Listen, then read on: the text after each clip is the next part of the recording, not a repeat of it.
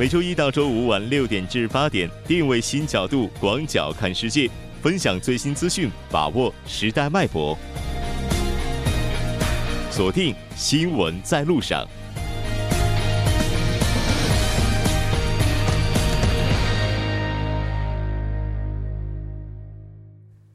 好的，欢迎回来，这里是正在为您直播的 TBS EFM 调频一零一点三新闻在路上。稍后第二部节目当中将为您带来半岛之外、首尔新生活以及听首尔。那接下来是广告时间，广告过后马上回来。关注半岛之外事态走向，传播全球动态新闻声音，半岛之外。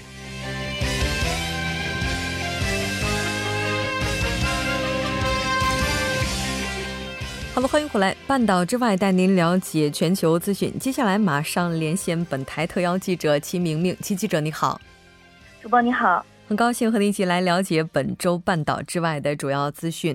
那应该说，近日来中美贸易战是持续升级，继美国公布对中国两千亿美元的一些商品加征关税之后呢，中国商务部也是做出了反应。我们来看一下。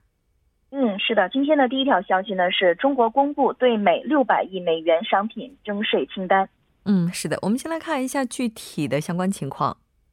嗯，好的，那国务院关税税则委员会呢，八月三号发布了公告，对原产于美国的五千二百零七个税目，也就是约六千亿美元的商品加征百分之二十五、百分之二十、百分之十。以及百分之五不等的关税，商务部呢也在三号的晚间第一时间发表了回应，称征税的措施的实施日期呢将是美方行动而定，中方保留继续出台其他反制措施的权利。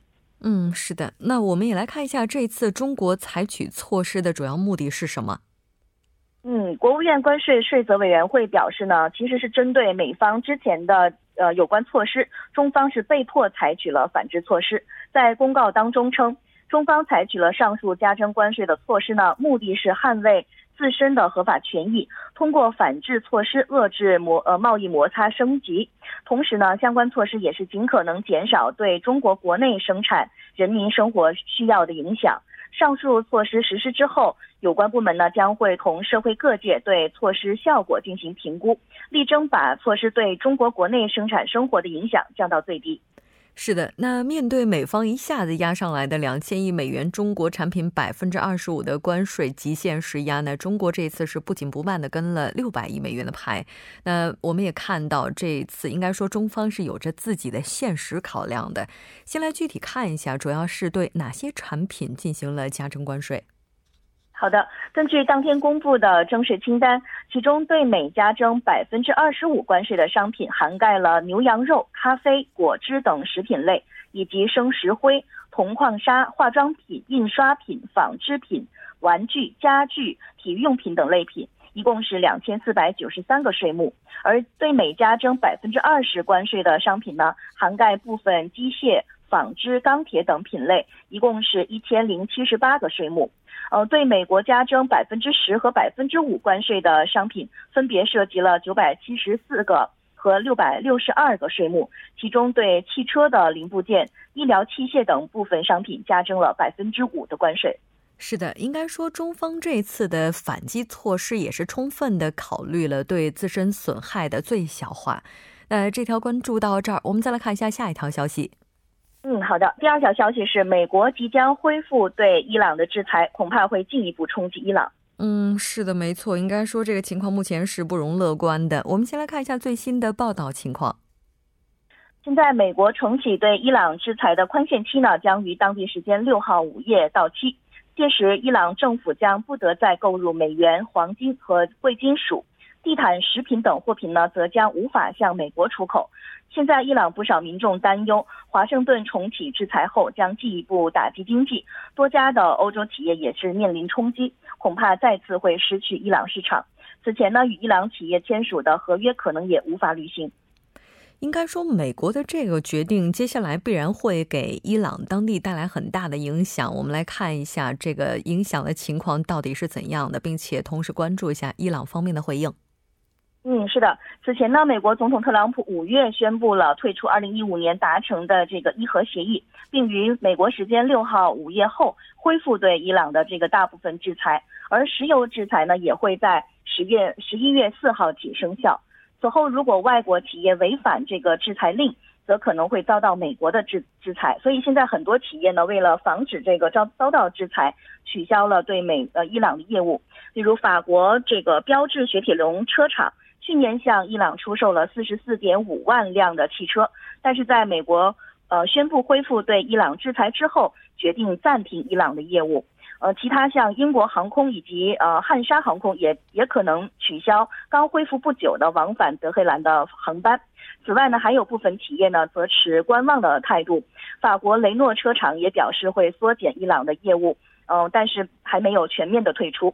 而现在面对美国恢复制裁在即，伊朗革命卫军呢五号宣布，革命卫队过去几天曾经在这个波斯湾举行军事演习。呃，以应对现在存在的潜在威胁。是的，没错。同时，我们也看到报道呢，伊朗方面呢表示，目前美国似乎对伊朗的制裁已经成瘾了，他们也希望能够戒掉美国的这个瘾。也就是说，伊朗似乎并不惧怕美国这一轮的制裁。那这条了解到这儿，接下来我们来关注一下上周末发生在印尼龙目岛的这一起地震。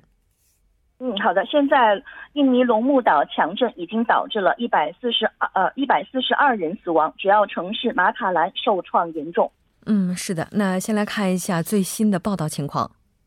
好的，根据英国媒体六号消息，印度尼西亚龙目岛五号发生的七点零级地震，目前已经造成了一百四十二人死亡，另有数百人受伤，死亡人数呢可能还会上升。目前没有外国人伤亡。地震之后，印度尼西亚国家减灾机构呢立即发出了海啸的警告。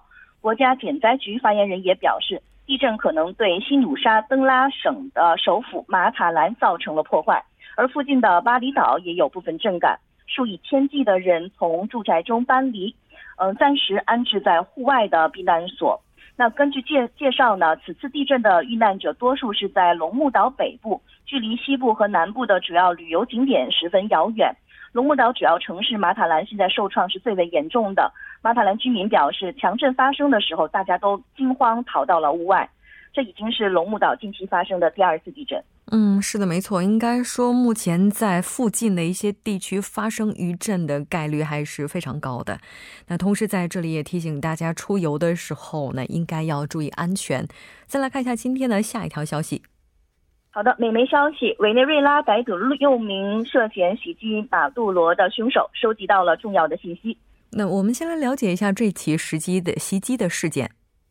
嗯，是的，根据报道称呢，发生在星期六阅兵活动上的未遂袭击当中，有两架装有炸药的无人机，一个据说是到达目标之前在空中爆炸，而另一个呢是撞到了一个公寓楼的后边爆炸。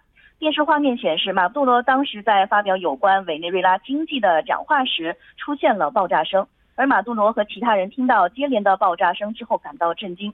游游行的列队当中的军人也是听到爆炸声之后四处跑开。另外呢，马杜罗讲话的楼房附近也是发生了爆炸，楼内的居民称一个无人机落到了附近的停车场后爆炸。嗯，是的。使用无人机来进行恐袭，应该说一直都是人们非常担忧可能会发生的事件了。马杜罗也是随后做出了回应，来看一下。是的，马杜罗没有受伤。他在爆炸发生几个小时之后呢，发表电视讲话称，所有的事情都指向一个源自邻国哥伦比亚的右翼阴谋，但哥伦比亚政府表示指控是没有根据的。他还补充说，最初的调查显示是住在美国的人为这次阴谋提供了资金。他还表示，希望特朗普总统准备好与这些恐怖组织做斗争。他指责了美帝国主义企图在委内瑞拉挑起内战。对此呢，美国方面予以了否认。嗯，是的，应该说这起事件呢，也是再次向安保方面敲响了警钟。那未来也许在安保方面所面临的挑战也会进一步的增大。我们再来看一下发生在美国近日来的枪击事件。是的，美国芝加哥一天之内发生了多起的枪击案，四十四人中枪，五人死亡。嗯，是的。那先来看一下具体的情况是怎样的。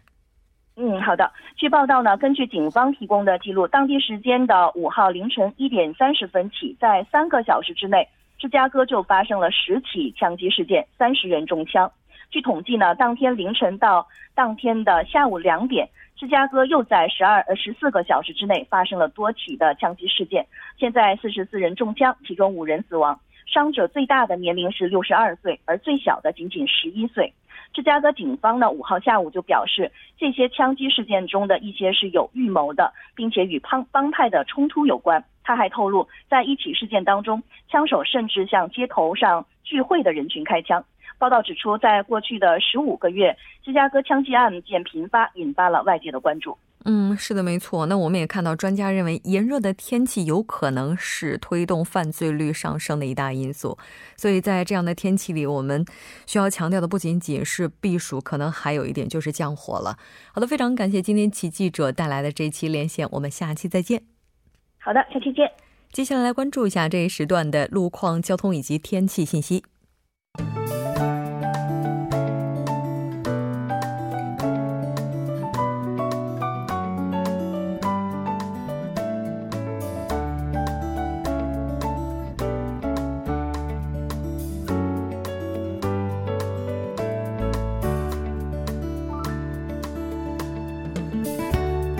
晚间六点四十二分，依然受程琛为大家带来这这一时段的路况及天气信息。我们先来关注一下来自首尔市交通情报科发来的晚高峰实时路况。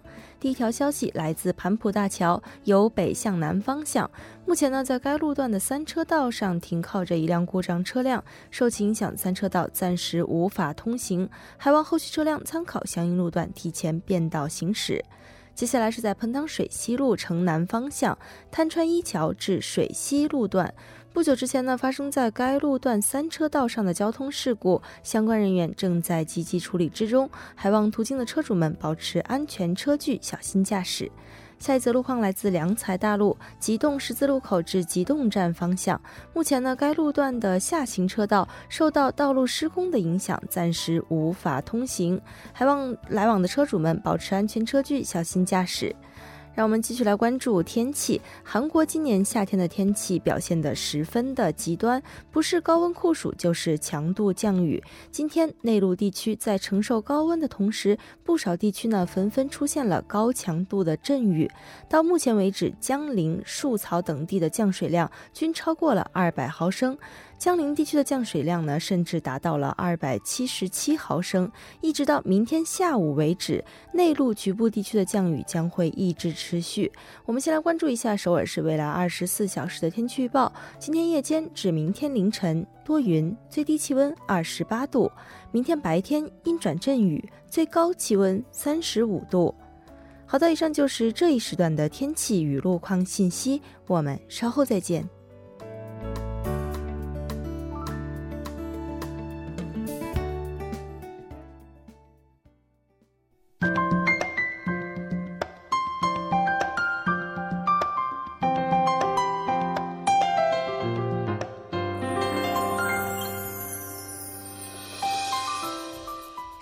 新生活为您介绍首尔市面向在韩外国人推出的优惠政策、开办的教育讲座、举行的庆典。接下来马上进入我们今天的首尔新生活。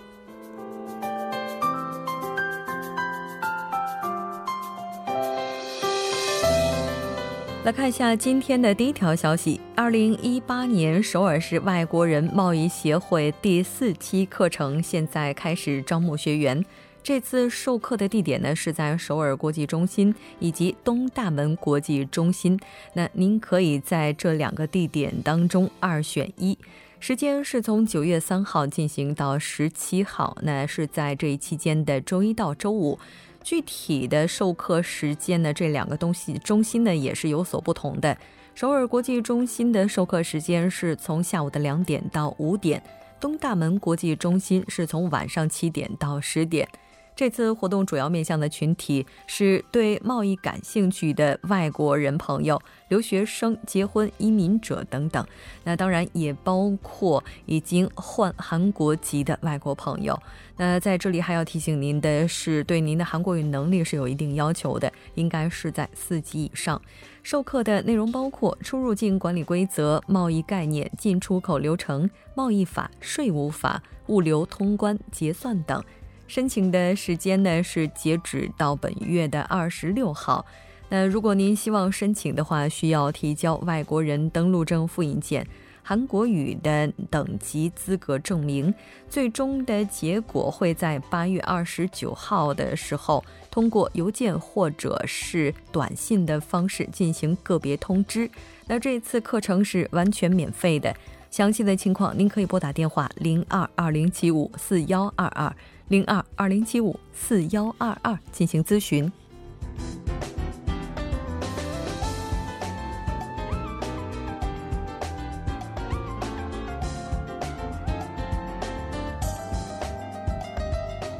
再来看一下今天的下一条消息。那这条消息是二零一八年中国人游首尔摄影大赛。呃这一次摄影大赛的征稿时间是从即日起截止到二零一八年的十月十五号。那主要面向的群体是富含的中国朋友。那内容包括首尔的自然风光、城市掠影、人物肖像。美味佳肴等等，能够展现首尔风土人情的摄影作品，您都可以进行报名参加。对作品的要求呢，也是有一定的这个标准。首先，必须是在首尔拍摄的原创摄影作品的分辨率不能低于一千两百乘以九百的像素。建议采用原尺寸。那作品在进行提交的时候呢，您需要同时提交的包括作品题目、作者的名字、拍摄地点、拍摄的时间、说明文字、作者真实这个有效的姓名、有效的手机号码或者是微信号码，也是要一并进行提交的。参赛的方式呢是，您可以将自己的作品发送到 p h o t o r。M w k r at 幺六三点 com 就可以了。那获奖的结果将会于二零一八年的十一月份进行最终的揭晓。奖项分为专业摄影组、手机组。互动的参与奖金呢，从一千元人民币到三万元人民币不等。那我们在这里也希望大家都能够积极的参与进来。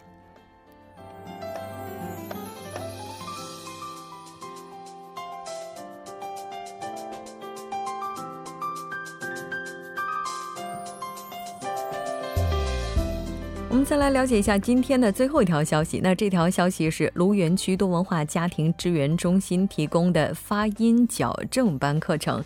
那课程的时间是从八月十三号进行到三十一号，具体是在这一期间的每周一、周二、周四周五，从下午的一点到三点。报名截止日期呢是到八月九号，详细的信息您可以拨打电话零七零四六幺三零六三三零七零四六幺三零六三三进行咨询。好的，以上就是今天首尔新生活的全部内容。稍事休息，马上为您带来今天的听首尔。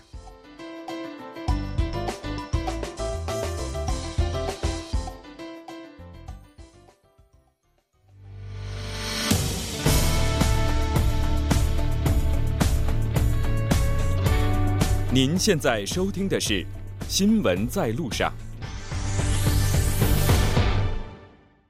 好了，欢迎回来。现在时刻是六点四十九分，这里是正在为您直播的 TBS EFM 调频一零点三新闻在路上，马上为您带来听首尔。首先有请栏目嘉宾金勇，金勇你好。好，大家好，主持人好，很高兴和您一起来了解今天首尔市的消息。